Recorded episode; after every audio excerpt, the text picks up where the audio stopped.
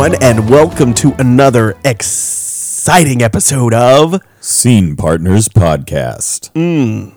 In a new location, In a New Location. which makes zero difference to the listeners, but I do think that it is a good thing for them to know that we have switched. We have switched Yes, we have. personalities and we have switched. I don't know if we've switched personalities per se. I'm Chris. this is my impersonation of you. Is that what I sound like? I, I, I don't know. That was really beautiful. I just like that you didn't even necessarily go for the impersonation. No. It was just like, how low can I speak? yeah. Uh, this is Cody. I was in Chicago. That was and, uh, a lot of vocal fry there. um, yes, we are in a new location. It was kind of crazy. It is. It's, like a strange. I'm looking at you over the right side of my shoulder, yes, it is really and odd. it is tripping me out. I should have considered that whenever I, you know, put our stuff down. What is the what is the thing where you switch the furniture around to change the energy in the room? Bad Um, acting or uh, uh, directing. Bad directing. That's what I meant. Um, oh, feng shui. Yes, function. That's a nice. That's a nice. You're welcome. Uh, just a little, just a little, little, little, little something for you.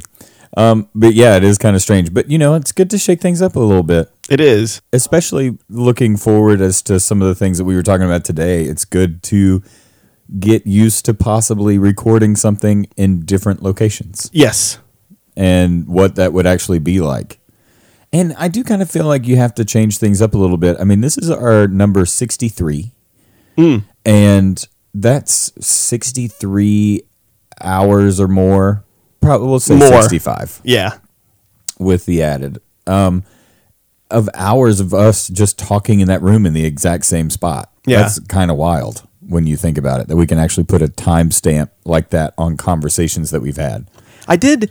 I did think about this when I was editing the last one, uh, like just how far we have come, and I Mm-hmm. in no way could have imagined that sixty some odd episodes would exist of us chatting. I really was thinking 15. Yeah, I was like, you know, twenty, we would probably get bored and say, you know what, I've had enough. It really shows you how self-indulgent we can be. For Just sure, yeah. to, you know, I mean, it's uh, the two people actually being in a room at the same time. That was terrifying. yes, You uh, were assaulted. there are a lot. Uh, oh, that's a nice welcome. setup. Um, You're welcome. but um, there's a lot of like changes and getting used to how everything is working in this new space going on.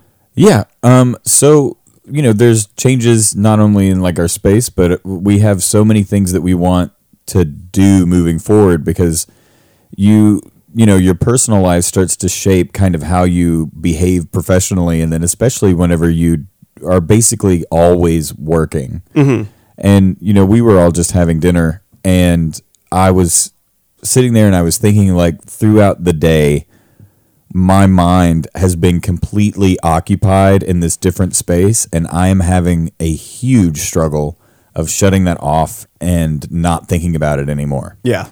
And it's mostly just because I was working on some artwork for our show for Little Women. And that's where my head is. I'm just like, oh, this is what I could do. And I kind of want to get to working on this little piece. And I cannot shut it off. And it is a horrible character trait. Yeah. I really do not like that about myself. I feel like I used to be so good at compartmentalizing those things and like shutting it off, moving on, going and existing and being present in the moment. But in reality, I probably never was. And I just Thought you were doing it. was like, yeah, I just wasn't self aware enough to really understand that in reality, I was always preoccupied Yeah. with other things, which is also why I was probably a terrible friend and, you know, person to be in a relationship with, Well, in all honesty. So it's good to know those things by the time you make it to 35. Also, Lexi and I have been just calling ourselves 35 to get used to the idea yeah. because it hasn't even happened yet. Like, when do you get to a certain age that you just advance to the next year when you're like four months away? You're like, oh, screw it. I'm 35 I'm, I'm almost 40. I'm, yeah. yeah, just I'm 35, whatever. That's the next birthday. I'm saying it enough so I don't forget. Yeah. Because it takes so long to remember how old you are. Do you think there will come a time when you and I are thinking about one another and they're like, I, don't know, I think it's got to be in his like 80s something. I don't know. Yeah, yeah, it will, and it'll be that I'm eighty something and you're like fifty is what I'm going to think in my mind. No, I will look 50 at 80 with you. but by that time, I will have no clue how old you are. It'll just be desperate. He's lost to time. We don't even know anymore. He won't stop directing. We've been recording this podcast for 70 years. what, I wonder what the next we don't medium. Even record it. Yeah. I just I just set him We down. just think it. I just set him down and let him think he's talking into a microphone. it's a Q-tip. By the, I got a pine cone on a stick. He's just talking. He's telling stories about when he was in Chicago. a pine cone on a stick. Lord, by that time I won't remember anything that happened whenever I lived there. At this point, I'm already forgetting. He's in assisted living. It's great. My room will be right next to yours, though. Yeah, so- well, that would that would be beneficial. Um, but you know, we also so we moved we moved rooms for the podcast, and because we're making room for Lexi and I's nursery, that's right. which is really wild, and it is super wild to go in there now and be like, oh boy, Yeah.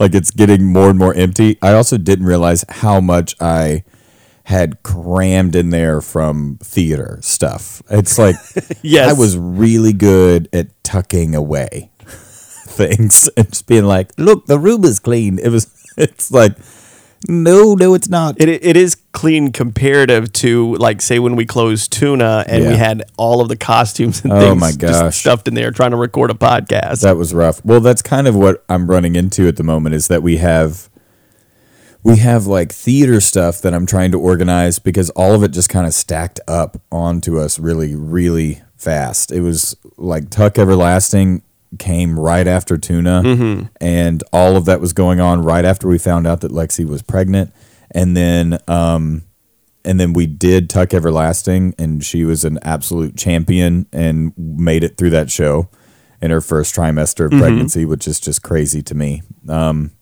women are super strong, man. oh yes, I, I just like I'm such a pansy. I know. I've seen you with a cold. I think I think about that a lot. Like I used to think I was super strong and like easy, like to deal with, and since being married to Lexi, I'm like, God, I'm such a wimp. I am such a wimp. I could do nothing. Like people look at me and they're like, "Look at that huge dude. That's crazy." I bet he could do things. I can't do anything. You are like physically strong, I okay. and I would stop And right that's there. That's the end. That's the end. we leave all the other strengths to Lexi.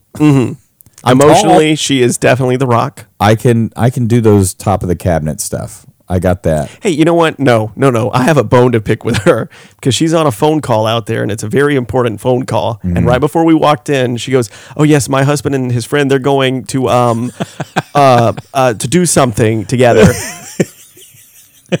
She didn't want to. She didn't want to say embarrassed "We're recording by the podcast. podcast. And she doesn't. I mean, she knows this person kind of. It's Yeah. like secondhand embarrassment. I started flushing in the face because of it. I just assumed that she didn't want to go way deep into being like, oh yeah, they have a, mm-hmm, Mm, yeah, and yeah, then this is crazy. This is what they do. Okay, it's probably because you put two unwrapped Starbursts on her plate for dessert. or like, here you go. She was on the phone. I could see that she wanted those Starbursts. That was so funny with a fork and a knife. yeah. it was glorious. It's a gourmet dessert. That was glorious. Um, but it did make me think. The only way this is ridiculous what we're doing right now, but it did make me think you would have to put the starburst in the microwave for at least five seconds. I think to be able to cut it with a fork and a knife, and it wouldn't it. last long. You stab it with the fork and then you just kind of like chew it But like a would it like I didn't realize this until the other day. I put a plate in the microwave that had a little bit of ketchup on it. Horrible idea. oh, yes. We threw the plate away. it cooks. we threw it away. Yeah. It was great. You've done that before? I've made that same mistake. Yes, that's how I know. That is was crazy. It was like, I've never done this. I've made it so far. yeah. I guess I just I'm also not a huge ketchup person. Also, or uh, just a uh, just a tip: mustard reacts the same way. oh well, yeah. Oh, I won't be doing it again. Yeah. I won't be doing it again. But still, um, well, now that we've gotten that microwave thing out of the way, Yeah. whew, But your um, but your your um, upcoming, you know, infant into the world is very exciting. Infant into the world. Yes. well, I don't know what all you're willing to talk about, so I'm trying to, you know, That's very kind of you. But yeah, we are having a girl. We are having a, an awesome baby girl, which is Yes. great because hopefully, dear God, she will take after Lexi. and, you know, and that's that is awesome. she'll take the best qualities of both of you. She'll be tall, strong in in like physical strength, and emotionally strong like Lexi. It is kind of like building a video game character, but you don't get to make any of the choices. yes, I'll just take a random preset. It's like I will play the smallest role and somehow still get 50% of the credit, yeah, which makes sense for me.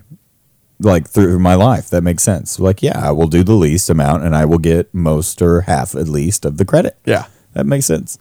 Um, but no, we're excited, but it is it is like you get to a point where now we have to start making like plans yeah, for what life is going to be like and how that's going to pan out and how we're going to still continue to do the things that we love to do and then still also give enough time to this other like new time in our lives that we are super excited about and that we've been kind of waiting for and and now it's here and it's like okay so these are all the things that we have to do. And my gosh it just like is a lot. Yeah. it's a lot to do but it's all very exciting. I'm watching you two just sort of ramp up with excitement every single time we meet. It is exciting. Well, it's also cool too because as you go forward, you like it becomes more and more real as you start to do the things. Like in the beginning, it's like, wow, this is crazy, but you don't really notice. Like, I mean, you know that it's happening, but it's kind of hard to believe because everything still looks the same. Yeah. And feels the same. And it's like, well, it's just us. Yeah, And then all of a sudden, you know, you go and you get your ultrasound or whatever, and you get this new insight of like, oh my gosh, there is actually something that is going on. Mm-hmm. And I mean, what an amazing experience to want something and then to see it happen Yeah. in front of you. You know, whenever you, I think that that is probably one of the most special feelings ever. And I feel very fortunate that I've gotten to experience that in many different ways mm-hmm. throughout my life of really wanting something and then actually seeing it through and then it happens and you're like, wow, this is awesome. But I will say that a lot of times, I think in the past, when those things happen, just given the business, you immediately start thinking, okay, so next one, next thing, you know, you start chasing it immediately again, like trying to find that other thing that you really want.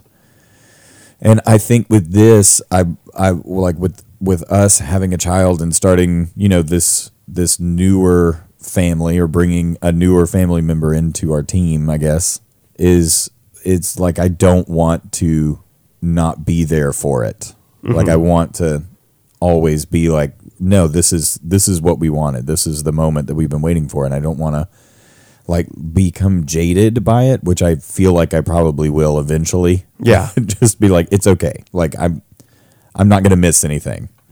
But I know how I am. I mean, we were talking about it in the beginning, and I become singularly focused. But I would hope that that horrible trait of mine will become a good trait, and maybe I'll just become focused in Yeah. the right direction.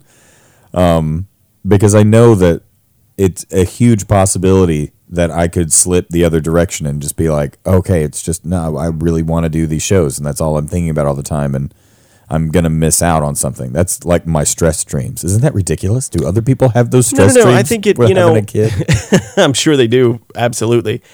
I think it's, and you know, not being in that perspective per se. I think, you know, looking back on my life, I don't, I'm sure that my mother saw me take my first steps, right?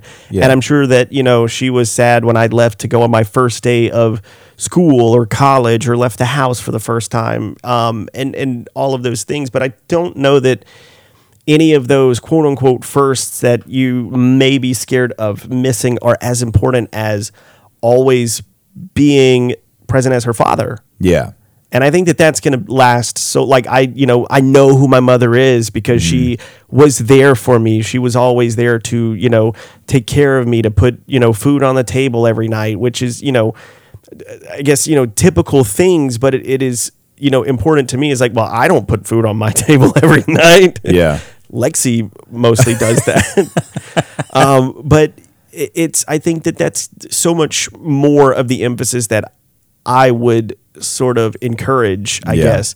And and not so much being worried about missing like, oh, I missed, you know, the first steps. Oh, I missed the first word or I wanted Well, I wanted to be definitely dad think at. that like presence is more important. Yeah. I mean, you can't be there for every single thing. Yes. And I know that, but you want to be there whenever you can and actually be there, you know, be present in the moment and not like, you know, thinking about, oh, I, I really need to go do this, mm-hmm. which is difficult. That is a very difficult thing. Well, you will have to think about those things too. Yeah. I really want to do this, but I have, have baby girl choice. with me today. Yeah. So But it is exciting to to think that you know we're going to get this opportunity to to basically try to raise a good human being. Yeah. like you know from scratch. it's like here we go because we both teach, and so it's like we try Yeah. to instill some good things with kids that already are along the way. You know, I think so- you need a piano player. Yeah, well, no, we've already I've already been there. Yeah. I've already I'm already there. I mean, I do think. Potential drummer. I think I think that uh you know when you think about change people always or I shouldn't say people always but there is this negative connotation to it of okay we have this change coming and this is everything that's going to be different and I'm not excited about it and I think it's because people don't like uncertainty but I think there can be a positivity to change, especially whenever it's something that you're looking towards. And I will say, as people who are new parents, I guess, it is so, so annoying whenever people constantly talk about the like, oh, you're not even ready for this. Your whole life's going to be different. It was like, Better sleep now. yeah, it's like we know all these things. Like I yes, we know it and we know that we're probably going to do things wrong and that we're going to be tired and that parts of it are going to suck. But who in the world is going to be like, "Oh, look, we're going to go out on this huge adventure and let's think about all the horrible things that are going to come from it." yes. Like, I mean, that doesn't make any sense. Like, if I'm going to buy a plane ticket to go on an amazing vacation, I'm not going to think about the fact that I got to sit in an uncomfortable seat for four hours. Yeah. I'm going to think about the destination and all the great memories that you're going to have. Like, that's what you want to think about. You, if you concentrated on the horrible plane ride, you never leave. I just don't understand the like why people feel the need. I guess there's there's I, I just the like poo pooing on people. I don't Yes. get it. Like, why are you going to do that? don't poo poo on Well, us. the, the the big thing is, and and I told you this the other day. Is like there are eight billion people. There are almost eight billion people on this planet. Not everybody has gotten it right, yeah, but you also half of them got it right. I mean, people still raise kids all the time. well, and are choosing to. Yeah, it's like, and, and it would also be very different if, say, you and Lexi did not choose this Yeah, change in your life or your lifestyle, and it just sort of came up, and you were like, "Oh no, oh no, oh no and no." as I said before, we're 34, 35. yes, you're just in much different places in in your life than say most people that are from the South typically have marriage and children and all those things before they're 22. Oh yeah, everybody that's our friend, their our their kids are like you know going into middle school soon. Yes, So that to me is very overwhelming to think about. I, uh, we would not have a functioning child. like, there's no way that we would be sending in a very good, well-formed. Lexi being. might. I guess You- that I should say that. I should have clarified. I was using the royal we, meaning just me. Yeah. But yeah, I would. There's no way that I would be sending a good person into the world if that were the case. But you know, I I just I feel extremely fortunate, and I'm really excited that you know we can bring a child up to see what it's like to follow your passion, so that maybe they will understand that it's great to have a passion on the side. Mm-hmm. But you should still get a job. It's like our friend need you Aubrey. to fund our habits. Yeah, I need you to fund what I want to do. Okay. Um, it's like our friend Aubrey was talking about his daughter, who's incredibly talented, and what she wanted to do, and he was like, "Oh no, no, she's she's gonna go." And he said what the job was, and I didn't understand what half the words were, and uh, maybe I'll look it up when we're done. but um, it was basically something that was going to make money, and then you know just do like theater stuff on the side. But you know she and I said, you don't want to go and pursue this other thing, and he was like, no, because like I know what it's like. I've seen my dad as an artist grow up. Like that's horrible. like, Yeah. I don't want to do that. like you're, I can, yeah, I can see that. Like it, it is hard. You get firsthand. Like she will, this child will get to see firsthand what it's like to to do that, to work through that. Well, yeah, you know, for every success story and for every, I guess there's also like a mountain of failures behind Yeah. all of that, and I think people can can look at. We'll take Laura Dern for example, right? Who had this like really amazing budding career. She goes to star on Ellen. Um, when she had her uh, sitcom years ago and stars as her girlfriend, and then not only do they cancel that show, but they like Which she agreed to. She knew going into it and was very excited to do it. but you know it was a changing of times then but you know her career sort of like stopped Yeah, it tanked. altogether It tanked her career. and you know as well as Ellen's. A lot of people think of it as like, oh, that was the end of Ellen's career. But it was like, no, no, it was also Laura Dern's yes stopping point as well. It took a long time. It took longer for her to get back in. Yes. Than it did for Ellen. and and so you have to kind of think like you know not every decision will be easy sort of Yeah. you know talking about even having children and having to to make sort of you know decisions in that sense but not every decision will be easy but you have to make sure that you're making the right ones mm-hmm. And I, I am excited to be able to have someone to share all these things that Lexi and I love, you mm-hmm. know? And it's also, you know, we have such a great group of friends and we have like this, we have made such an awesome little family for ourselves. And we are fortunate to live near our parents, which is really great. And I think all of those things are just, it, it- it's a great setup for bringing a child into the world Yeah. to be able to, like, we are surrounded by such love. And I feel like all of those people are going to surround this child with even more love mm-hmm. than what we have. And I just think that that's going to be really awesome. And I'm, I'm excited about it. And I just really hope that she wants to play a musical instrument. because or maybe we can like make her think she ends up growing up as a flautist. Like did you see the last couple of musicals that Cody put on? It's crazy. There's no piano and it's, just a flute. flute, it's so wild. Yeah. It's like inspired. He's such a rock star He's always thinking outside the box. that was crazy I would have never thought to do cabaret with one flute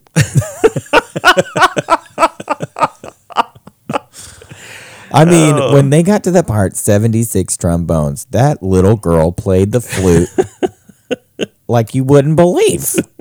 I was thinking 76 trombones. You know what though? Y- There, you, I do have to stop you right there because the person who was playing guitar in uh, when we went to go see Hadestown Mm-hmm. sounded like about four guitars. Yeah, she was the trombone player. Trombone player, yes. that. But yes, the trombone player was made that one instrument sound so many different ways and so many different I mean, so many different styles. It was a breath it was breathtaking. Yeah, So we've made it 23 minutes in, and with the new setup, I actually can see.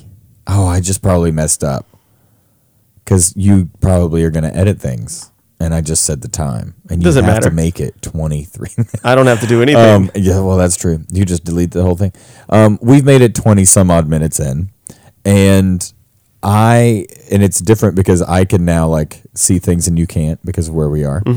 But I really wanted to talk about like what our thoughts were about bringing violence into theater because violence has been kind of at the forefront of a lot of conversations. Yes. Not just because of like recent, most recent events, but you know, I have been kind of wrestling with this thing where I have been getting up every morning. I get up before, like a good bit before I have to go to work, just so that I can have some like time not to feel super crazy rushed in the morning yes, and um, and it really helps me out, like center myself in a way. But now it's gotten to the point where I'm like, "Ah, I think I'm gonna have to start waking up even earlier.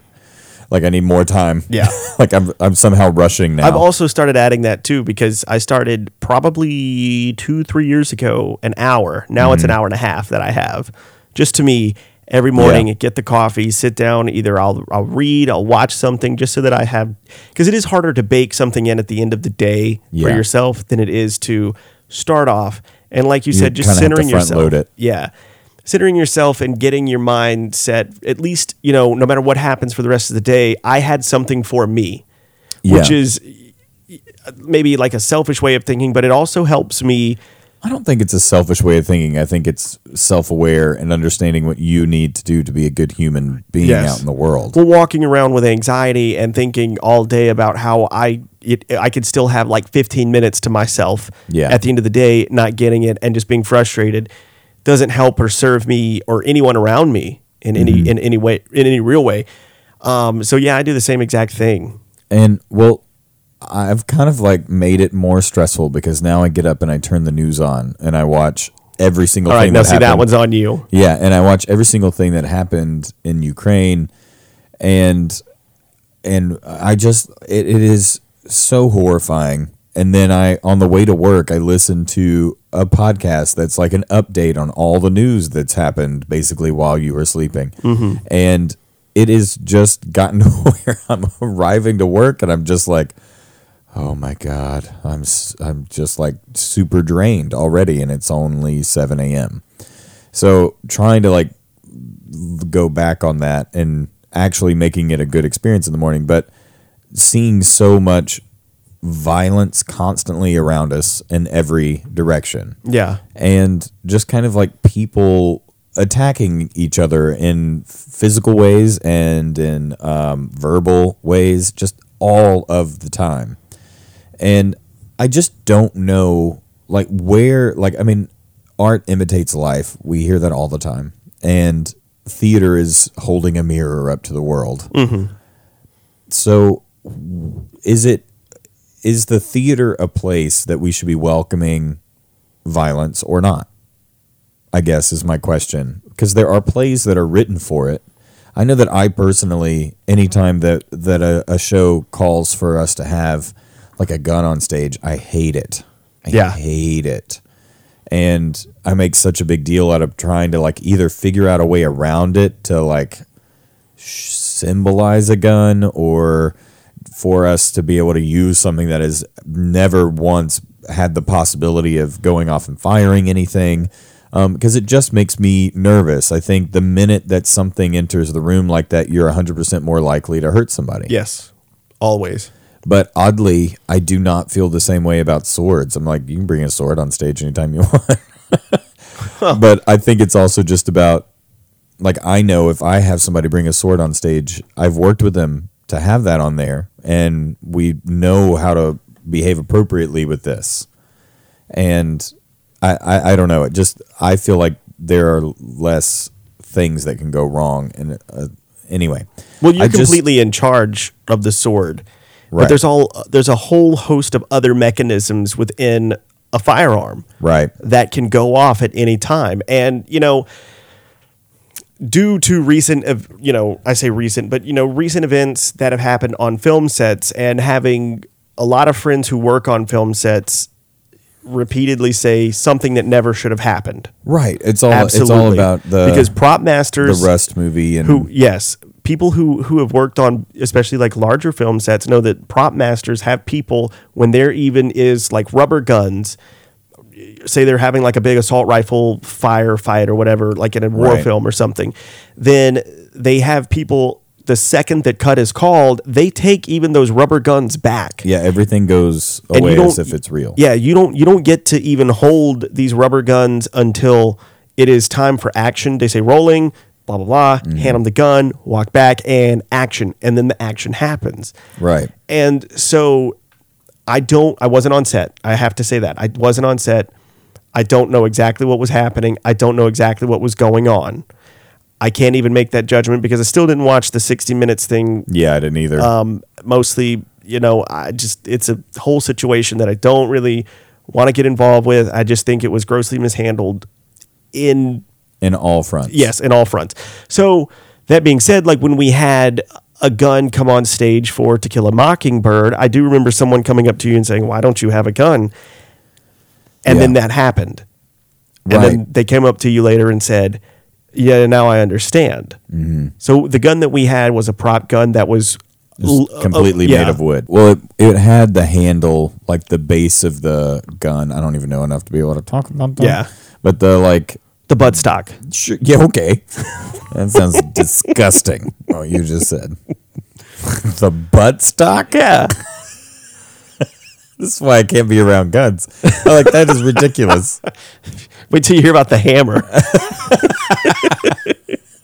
Is that before the butt stock or like a part That's of the, the butt stock? that's the little the little back toppy part that hits the the, back toppy part. That like hits the thing that fires the. Oh, the yeah, yeah, and, yeah, yeah. You know, Oh, I, yeah. I don't know. It's the get hammer. you. I just know it's the hammer. Yeah. So anyway, um, but that part of it looked real. It was like a part of, you know, the the like smooth, nice finished, and then Mm-hmm. the top part was just a black, painted, shiny dowel rod. It looked like a real gun, but it definitely was not going to hurt anyone. Yeah. unless you swung it like a bat. And that was that was yeah. I that that's just the only way that I feel like I can go about it. But I just don't know. My my my big issue is with so much violence basically inundated around us all of the time. Do we want like is that the story that we want to be telling? I don't know. Like I mean are do we want to continue the you know it's it's okay to hurt somebody this way. Like I, that's the way I feel about it. Like if I put this up on stage, then I almost feel like I'm condoning it in a way, unless it's like a very obvious. I'm not. Well, I heard Peter Dinklage um, talk about this one time. He said, "While I am personally not um, an advocate for guns, if I'm playing a character that is, then you know Right. I have a right to tell the story in that way." Of course, because yeah. that's the character that is using weapons that I would never in my you know real life ever touch, Mm-hmm. and that is I guess for each person to have to make in in make a decision in their personal Well, life. and I agree with that. I mean, I agree with that. That it's the the characters thing. I just more or less think is this the is that the story that well, I want to bring? that's up? what I that's what I was leading to is that you know you have to make that decision. Is are, Mm-hmm. are those the kind of stories that you want to tell?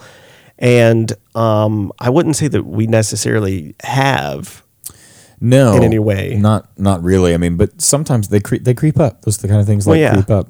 and I'm not saying that you shouldn't have those kind of things in theater, but like I mean, like like Coriolanus or um, Titus Andronicus, these old Shakespeare plays that are insanely bloody Mm-hmm. and gory and just just incredibly intense. And even the Scottish play, like these plays that are super old, but and they serve a purpose. Yes.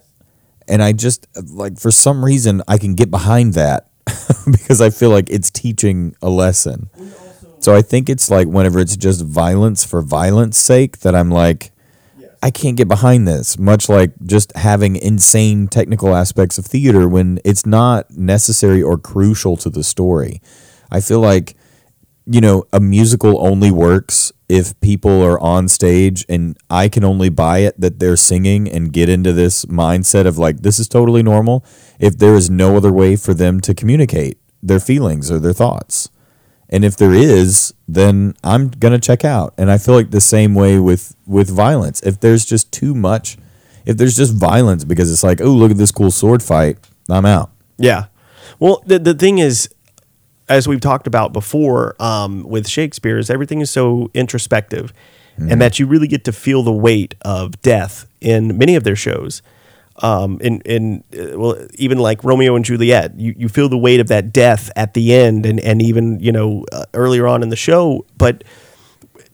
I wouldn't say that we should ever put on, you know, John Wick the musical. Actually,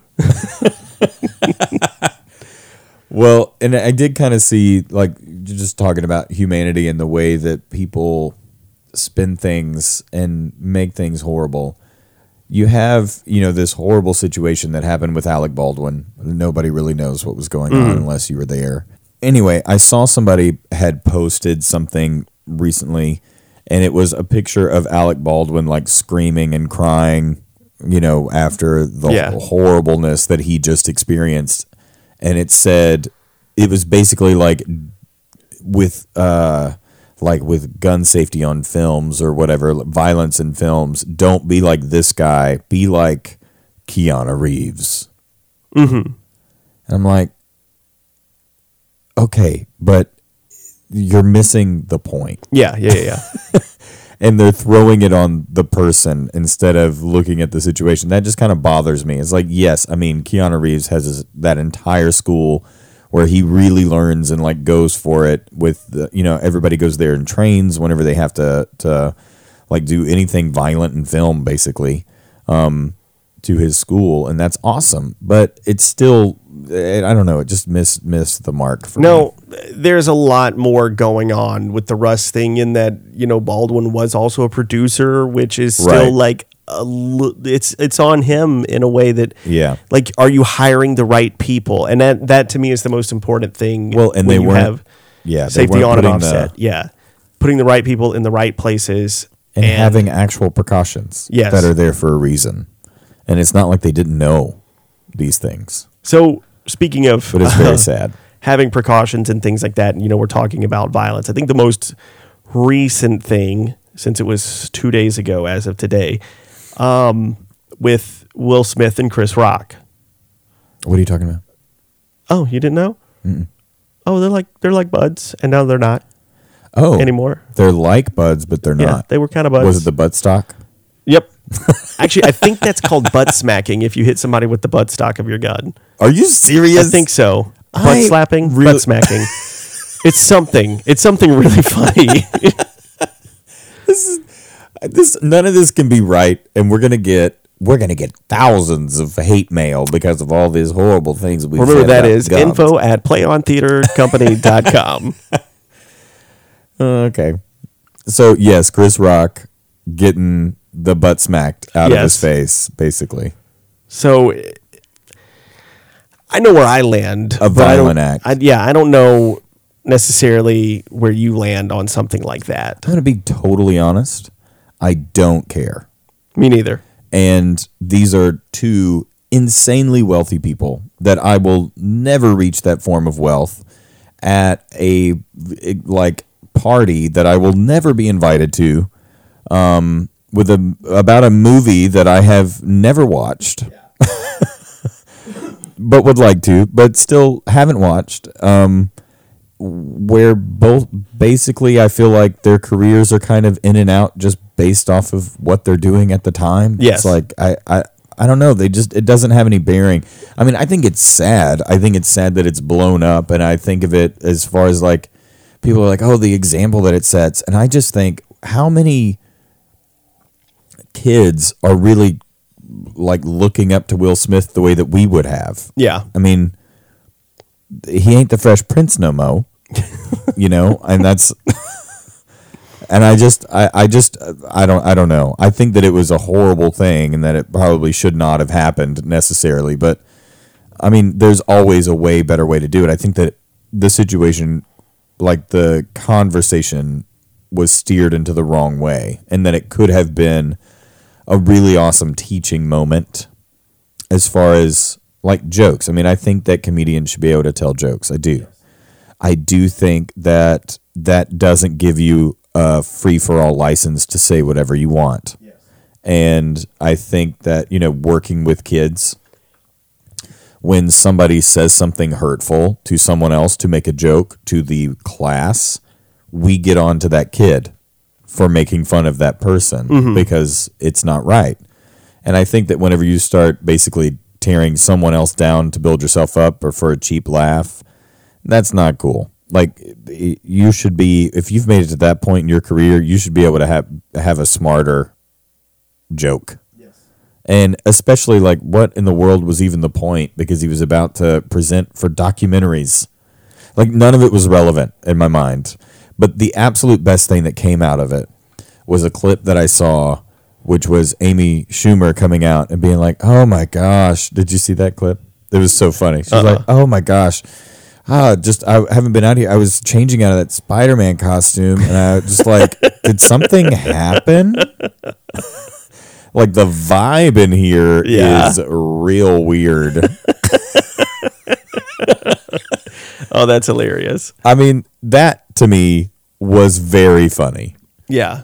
But everything that I mean, I didn't see any of the Oscars except for except for Yeah, just that one clip. And which is really sad because you had, I think, this beautiful moment with um, Liza Minnelli and Lady Gaga that Yeah. people were talking about. But I think even more so, some of my favorite like tweets and posts that I'd seen in regards to it is like, oh, that's crazy about that slap, but all of these refugees in Ukraine. Right, and that's what I was thinking too. I'm like, It's like I, this doesn't matter. One like two A famous horrible, people distracting slap- thing. Yeah, and who that's that's the other thing. That's more or less shame on them. It's like, like yes, this person should not have said this, but you are self aware enough as a human being to know that it ain't the time and it ain't the place. you you got up, you walked the long walk. it was a long walk. yeah. It's not like you just like stood up and did it. And I get that you don't know what's going on in somebody's life, and it's really easy to be like, "Oh, rich people don't have problems," but like, he ain't got that many problems. Like, Yeah, if, if he's not, if if he is as okay as he was about her entanglement, then I feel like he should have been okay with that horrible, like, silly little joke that Oh, man, should yeah. not have been told, and he could have handled that situation a lot better yeah, than what happened. And it's distracting from an actual real world situation that's happening. yes. And that's what's taken over the news cycle today. Which is it? It is. You know, talking about violence, it's so devastating, and to think that we could live in a day and age where this is even remotely possible to do this to innocent people and innocent Yeah. lives. Like we were sitting there watching the news last night, and just watching elderly people having to leave. Yeah, and children like leaving their homes that they've known for Mm-hmm. years. I mean, could you imagine if we had to do that here today? No, and I, I did see where there was uh there was a symphony in one of the towns in Ukraine, and I can't remember the name of the of the town, but uh I have to look it up.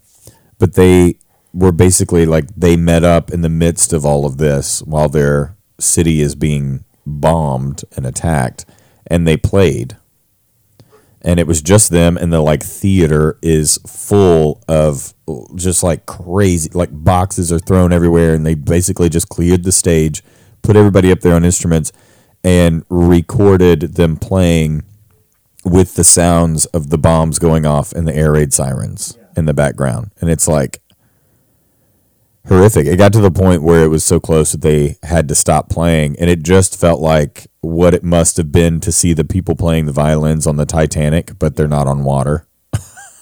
It's like look at them go. I mean what else are you to do in the midst of all of that mm-hmm. other than just try to carry on and find like eke out your own little piece of happiness? You know, I, I, I reposted this quote from Adam Grant, and it just talks about perpetuating violence. And yeah the best way to be an example, the best way to to stop the cycles is to just stop. yeah And you know, how do we? I think for me, the thing is, is like I get so angry about it a lot, and it mm-hmm. frustrates me because it's like how how can we live in this world where there's so many beautiful things like playing in a, in a symphony or listening to music or doing theater or doing all of these like amazing things that like a clear sky even and yet we can be so horrific. Yeah I, mean especially with under the guise of of, like information that we lies. have. It's the misinformation though. Yeah. that's the thing and it's like i'm not angry at anything in general. It's just i'm angry at the lies. Well, and it it's sad whenever you see basically an entire country get manipulated, and uh, you know we only, you know we we studied what it was like for people in World War II, but that's probably like the closest as far as what we're seeing yeah. go on. But you know it's not like there there aren't equally as horrific things happening in the Middle East yeah. and have been and parts of Africa even. I mean it's just there are loads of places that experience this on the daily, and I do think that it is a little interesting. I mean, not maybe not on to the scale of basically like here's this massive country that's now going to take over this other country. well, you hear of war torn areas, right? Yeah. And you can sort of It's almost like we've reconcile with that. But these are grown to expect neighborhoods. Yeah. yeah. like you think that uh, it's a place of safety. It's even thinking about um, when the terrible tragedy in 2012 with the uh, Dark Knight Rises movie theater situation in Aurora, Colorado. There are places where you think of sanctuary and safety, and your home, and Well, especially right. I mean, I I remember that just because I was at I was at a theater in Indiana watching The Dark Knight Rises, Mm-hmm. the exact same time that that was happening, and I remember leaving and like hearing all of this news, this craziness, and like what? Like, I mean, it's just automatically you're able to put yourself into that position because you were there. Yeah. The exact same thing. Like, what made that happen there and not this other place? It's just as possible, but it's so easy to remove yourself from it and be like, well, that's that's somewhere else. yeah, That's not our problem. That's that's there. and it's just it's just so crazy because you know again it, it, your home is supposed to be the safe place and you shouldn't have to leave it Yeah. because another country wanted to invade it Well, and then it just seeing people be grossly attacked. yeah I mean, just these are citizens these aren't people trying to fight back Yeah, and just like, all right, this is what we, this is happening, and we all see it. And you know, it, it's kind of like when things were happening with the Black Lives Matter movement, and you think when we were in school, we learned about the civil rights movement, mm-hmm. and while you're learning that, you're thinking the entire time, well, this is where I would be on that on the side of the civil rights movement, and or this movement or that movement, wh- whichever it is. But this is where I would be. These are the people that I would I would do this. Mm-hmm. Yeah, I would tell I would totally do that. I would totally sit with the people on the sidewalk and get blasted by fire hydrant hoses, you know, and, and I would totally go and sit in the diner and stand up for them. Like, why would I not do that? These would be my friends. But we're experiencing this now and we're watching it from the sidelines. Mm-hmm. And it's like, okay, maybe not. well it's so crazy to think like are we walking in enemy hallways Yeah. wherever we go I, it, it's it's this sort of what what is the old phrase it's like it's a if, if it's a revolution then you won if it's a rebellion then you lost then you lost. Yeah. And it's like we're so caught up in this nationalism nonsense when it's like we could just be humans to one another. right. And that's the easiest thing to do, which is why we love telling human stories on stage. Well, and I do think that it is also probably why it sets us up to be just a little bit more empathetic. Mm-hmm. Well, yeah. it feels like we exercise that muscle maybe a little yeah, we get more. to walk in other lives all the time. We get to put on different hats and different shoes and Well, and you're constantly trying to identify with someone else, and which which is why I think it's so awesome that we have a community of younger people that are so interested in doing theater, is because it is teaching them empathy yeah. in a time where that seems to be, you know, not at the forefront Yeah. of other people's minds. Um, you know, with all this stuff, we, we kind of touched on it a little bit with waking up in the morning and like having our little time trying to set us up for success. But, you know, um, before we're like totally done or whatever, I do want to talk about just the business that we are in and trying to maintain a, a positive attitude and like how you go about staying positive for yourself and like mentally and physically. And um like you and Lexi were kind of talking earlier and you said something about well when you know it, it's crazy to think that whenever you go for a run for 30 minutes it's better than a nap for 30 Yeah. minutes. Like it gives you more energy. And uh, that she was saying how you know she's so much happier when she goes for a walk at the track or whatever. And and um and I was just eating some cake in the corner. But and it sounded like y'all were having a really great conversation about exercise. But um, but But no, I do take a 30 minute walk every, or Every day, a, yeah. Mm-hmm. 30 minute to an hour walk every day for that reason. It's like, I will not say that my job is extremely stressful as most others. Like, it's I'm not like saving lives in the ER, but it is something that like gives you a second to refocus Yeah. and it's just better. I just have a better rest of my day after that, despite the morning that I may have had. and that's incredibly important. But I mean, when you work in a business like theater, I mean, it could be anything, but I that's just the business that I know. So when you work That's in that showbiz, business- baby. that's showbiz, kid. um, so when you work in in that environment all of the time, I feel like you have to work very hard at maintaining a positive attitude in a way. Not that you shouldn't be aware of what's going on around you, but that you should be working towards a positive lifestyle Yeah. just because it can get negative real quick. Mm-hmm. And when you're dealing with an industry that's basically set up to reject you 95% of the time, that is, I mean, it is wild statistics. I mean, I look at the friends that I had, the people that I went to school with, and the relationships that they have and the with people and you know the like six degrees of separation from whatever and I think of all the people that I know that are successful in the business and that are still doing it and that are in it. And when I think about them mentally, like as people, they are the type of people that focus on their mental health a Yep. lot and like making sure that they are doing stuff that is good for them and not constantly giving everything away. And adversely, the people that go in it and they just don't think about themselves or their own well-being, they fade away. They fizzle out. Yeah. I mean, you can't you can't burn that bright for that long, and you give too much of yourself away.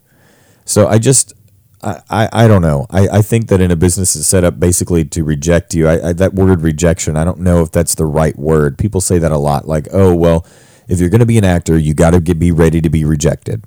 You're going to get rejected a lot. And I think that that in itself is putting a negative spin on it. Yeah. It's not rejection. You're just not chosen. Yeah. And it's and I know that that might seem like splitting hairs and maybe it is, but it really is not rejection. Mm-hmm. And as somebody who casts shows a lot, I don't think that I have ever rejected anyone except for that one person who called me and made me stay on the phone with them for 45 minutes. I reject them. I reject their personality. Oh, also the charging of the, the And audition the thing- table. that was a rejection. And the things that they said to me, I reject it because it was all negative. Yeah. and uh, anyway, but I I think that it is a di- that we need to look at it differently, and then instead of oh we are rejecting, I was rejected from this job, or you know they didn't, I I, I wasn't chosen for this. It's I didn't fit Yeah. for this job, and you know how crazy is that to you, you that people could go and they could interview all over the place looking for a job, and that's hard, but they would never once become as personally offended that they didn't get the job mm-hmm. as you do whenever you don't get a- a show. And I think that that's because when you're auditioning for a show, it feels like the most vulnerable you have ever been in your whole life. I mean, you're basically bearing these feelings out in front of people. That's not a normal job interview. And you're having to perform and and basically welcome these people in to your thoughts and feelings like you would in a rehearsal setting or in a in a show. And that's a really hard thing to do. And then to find out that that thing that you did wasn't what they wanted. In your mind is like, "Oh, I'm not good enough." That's the only thing that I can think. Yeah. And the only reason why is because I've done that. I've been that person and I've gone on thousands of auditions. And when you look at the actual amount of jobs that I have on my resume compared to the amount of auditions that I went, yeah. that it, it is ridiculous. There's not enough paper. Mm-hmm. And so it can look really good or flashy or whatever to be like, yeah, I worked with this company and this company, but it doesn't say, oh, I auditioned for this company like a hundred times before I got offered an understudy role. Or, you know, I mean, like things like that you don't hear about. It's like we were talking about earlier, you know, the mountain of failures behind the success. Right. And and it's I, I just wish that people would look at it in a different way. I think that it would help people so much more as far as maintaining that positive outlook. And I think that in order to stay in the business, you have to think of it in a positive way. That you can't think of it as I'm being rejected. It's that this show was not right for me right now. And I think about the shows that I auditioned for that I wanted so bad, so bad that felt like it was going to be life changing. And I didn't get it. And I could not understand why I didn't get it. And now I look back on some of those and I'm like, I totally understand why I didn't get that. Like, there's no way. Like, you go, this, this happens a lot. Like, I mean, when you're auditioning everywhere and you're kind of in that world constantly, you don't get the show. Odds are someone you know got the show, and somehow you're going to end up either at the opening night party or, you know, at a production of it Yeah. and you're going to be sitting there and you're going to see basically these people doing the thing that you really wanted to be a part of. And I would say more often than not, while you're watching it, if you, you know, are um, a self aware human, then you'll be like, yeah, it makes sense why I didn't get this. Yeah. I, I now understand. And it's because you see the chemistry that these people all have. Because I, I think that whenever you're casting a show, you're casting people's personalities in a sense. And when somebody just doesn't fit into that, you may not understand it at the moment as the person because that's a hard thing to know. But when you see it and it's in action, I don't I don't know. I, I might just be talking in circles. It's just something that's been No, I- on my mind. I for sure agree with you because you know when you don't get something and then you can set that ego to the side or even if you go to watch it to hate watch it or whatever and you watch it and you're like oh Like, crap, yeah no good. yeah that was really good I yeah I wasn't right for this Mm-hmm. I- I- having the maturity to set that to the side is really Yeah. important Yeah, and I just um I, I I don't know. I don't know if there's a way to necessarily fix that outlook on it, but I think that it starts with the theaters and the theater educators yes and the way that it's looked at whenever you don't get a role. I also think that it is kind of on certain people to not give everybody a trophy.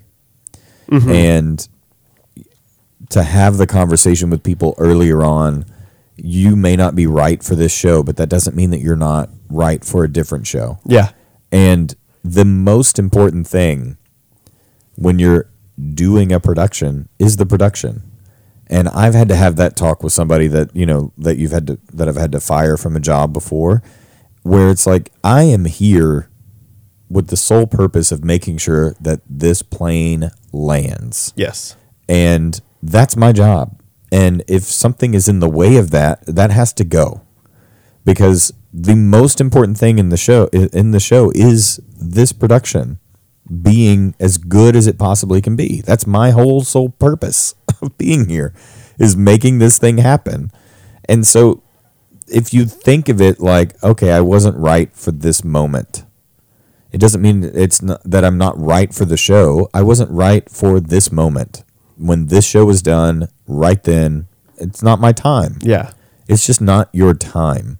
And that's a hard thing to wait for, especially if you're rejected multiple times. And that hurts because you think, okay, every time I go out, I just get rejected and I get rejected and I get rejected. And you just repeat that over and over again in your head. And then it feels like, why am I even trying to do this?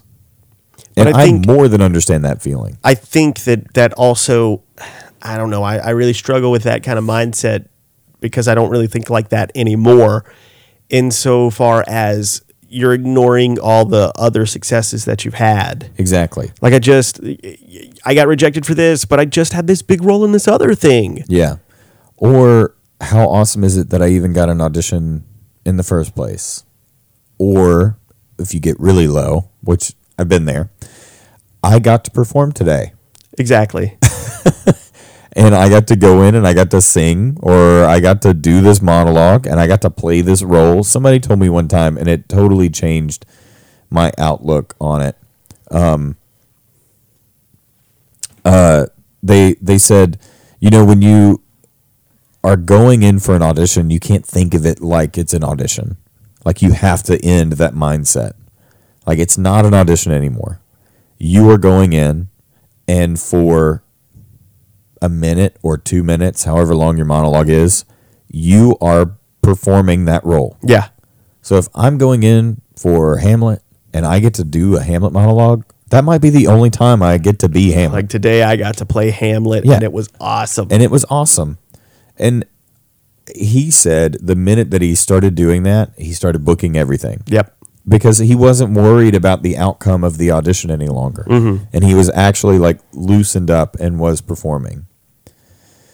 I mean, this guy was a psychopath, but it was good advice. but, but I've, I've I've listened to several people on um, the Inside of You podcast uh, eh, talking about that same thing. In fact, it was the guy who was on um, oh what is it Silicon Valley who played like the crazy you know billionaire the tree Tress billion whatever his name was guy, and he said you know I had to start rethinking everything in my life, and when I started acting in a way that my auditions were me getting to perform today Yeah. it was it was life changing and i think that we really should start teaching people hey it's not an audition for like this dream role it's an audition that you get to perform today Yes. Yeah. Well, and when you start auditioning like that, then you're trying to give somebody what you think they want, and it's never that. Yeah. Because they want you. And that's a hard thing to kind of realize. Like, I remember how cool it was to have the feeling of, oh my God, like, I haven't auditioned for a, a while, and I'm just getting called in for things and that was such a cool moment. I remember thinking whenever I gra- had had graduated school of being like, okay, when I get to a point that I don't have to audition anymore and I just get called in, then I'll have been like I'm I'm like so close to making it. That's the that's going to be a yeah. great feeling. And once I can get that, then I know that I'm where I'm supposed to be.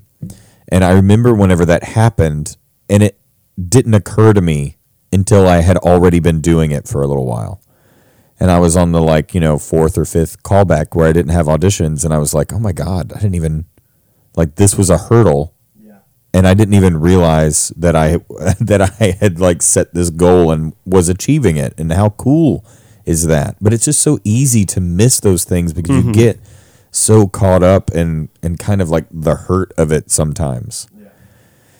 And the like want and need to prove that you know you have put in your time and you deserve to exist in this business in the way that you know people deem successful for you. That's all i have for you this evening. That's that's your soapbox? You're hopping off? I know i kind of jumped on that really hard and was like this is what i have to say. It was Yes. like if i was a power ranger villain. I don't know that those guys monologue, monologue. a whole lot oh, but Oh, really? you're like a bond villain. Oh okay. There you go yeah like that long walk that uh javier Bard- bardem does I thought you were going to say like that long walk Will Smith took right before. hey but you know what before we do because we probably yeah it's running a little long yeah. Um, I do want to say we have some changes coming up, and it's very exciting. oh my god.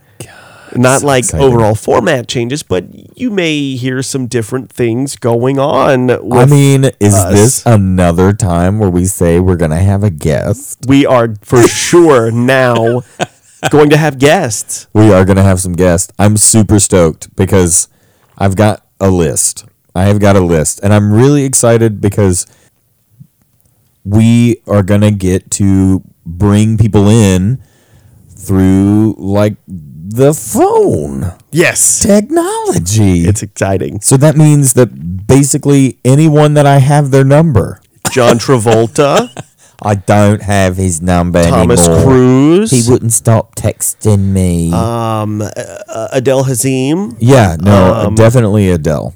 Yeah. Well, um, not not Adele Hazim, but Adele. I'm trying to think of all the famous people that you know. At least three famous people. Um, old Nicholas. Basically, anyone that I've been like, so this friend of mine. we could get the scoop on. Uh, This could be like the only time that people are like, oh, maybe he does actually. Those people might be real. oh yeah, like, look, now I do know people. Look at it. hey, look, every successful podcast that is launched with famous people always have Dax on first. I mean, we can try, but I'm gonna be honest. I don't. I the fir- my first question right out the gate is like, is the face a product of just being injured, or are you just going whole hog on the fillers? is it like you're doing a like progressive facelift and we haven't seen it all the way done, but you're just like 25%? Yeah. Also, I don't think we use the the phrase whole hog enough in life. I don't know what century you were born in, Yeah. but it's great. Well, well, what are you gonna do? Um, but I am extremely excited. I'm. I mean, it, it is just like you directing um, the show after Little Women with our company. It's bringing in a new voice and seeing how things kind of change. And just like you know, having some different ideas and opinions that get thrown in there and maybe shake us up a little bit. I think that's always a good thing. I'm super stoked, super excited. Thanks, Chris. Thanks, Cody. Oh, uh, that is Christopher.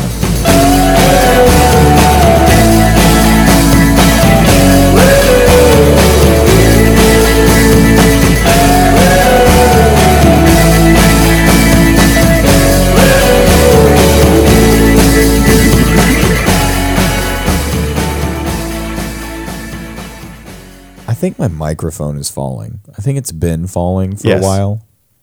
I just didn't know if I was being sensitive. I was like, I think it's. I think I'm gonna fix that. Okay, here we go.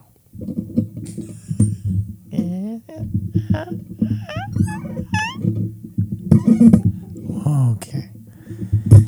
Yes. Oh. Okay.